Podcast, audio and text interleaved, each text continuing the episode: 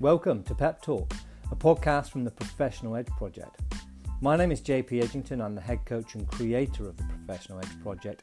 And in this podcast, I'll be talking about how we can enhance our personal and professional effectiveness, how we can increase our mental resilience, how we can increase our calm, our composure, our confidence, our capacity and our capability, all for the benefit of our professional and our personal lives, since each has an impact on the other.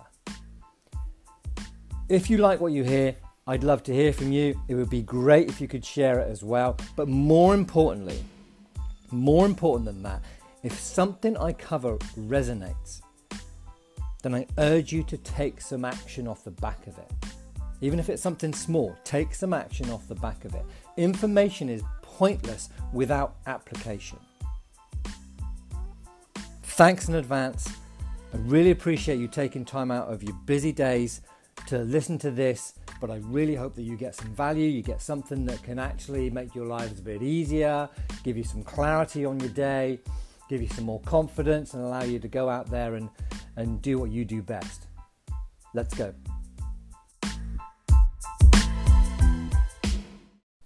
Right, time for your next pep talk. Let's get into it. So today, lessons or the problem with time travel. Okay, the problem with time travel. So we've probably all seen films, you know, Back to the Future is the classic, where the hero of the story goes back in time.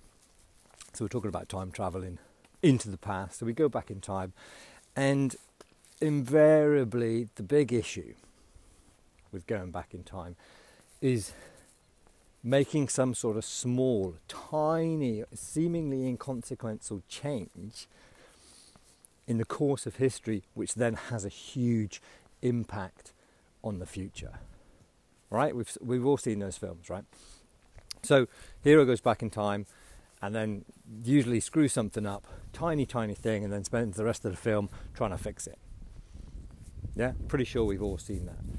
We understand that concept of going back in time and just deviating something by half a degree 10, 20 years later, you know, 10 months later, the knock-on is pretty severe.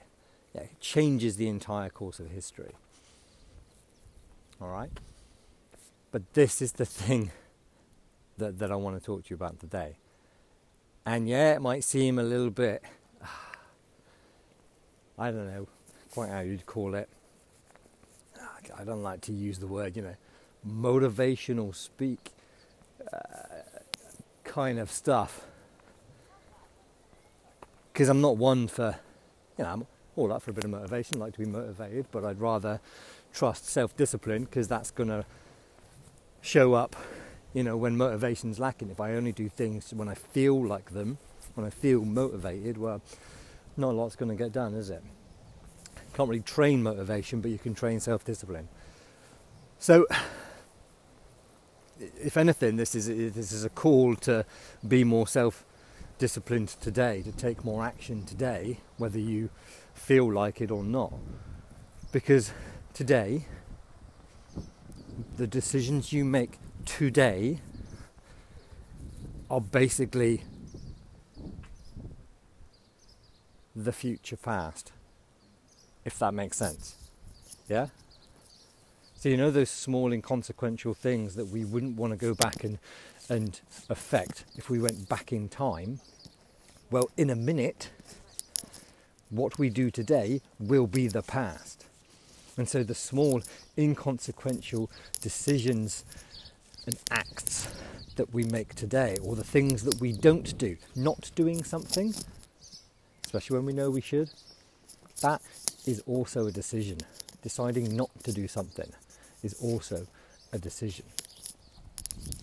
And it might seem small and inconsequential today, but much like our hero in those time travel films, in the future, that could be next week, that could be next month, next year, they will have an effect. Okay?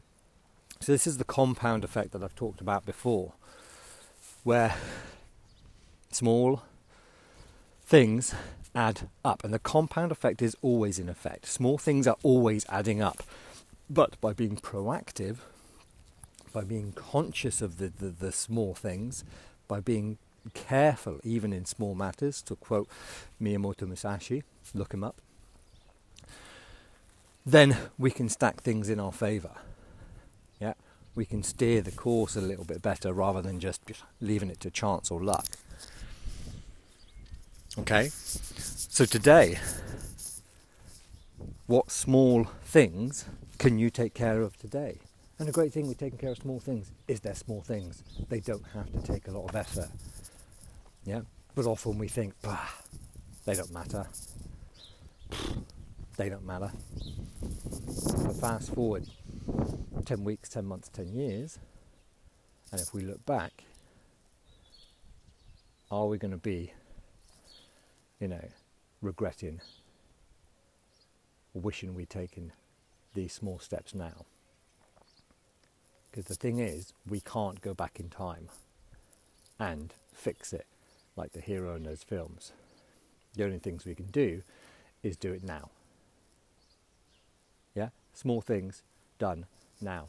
Whether that's conversations that need to be had, whether that's workouts we need to do, whether that's reports we need to write, whether that's the things, right? You know what you've got to do today. Yeah, but small things do matter.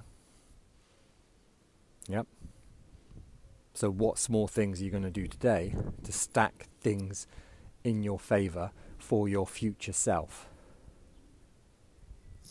That's all I've got for today. Hope that's useful. A little short one, but powerful, important. I'll catch you on the next one.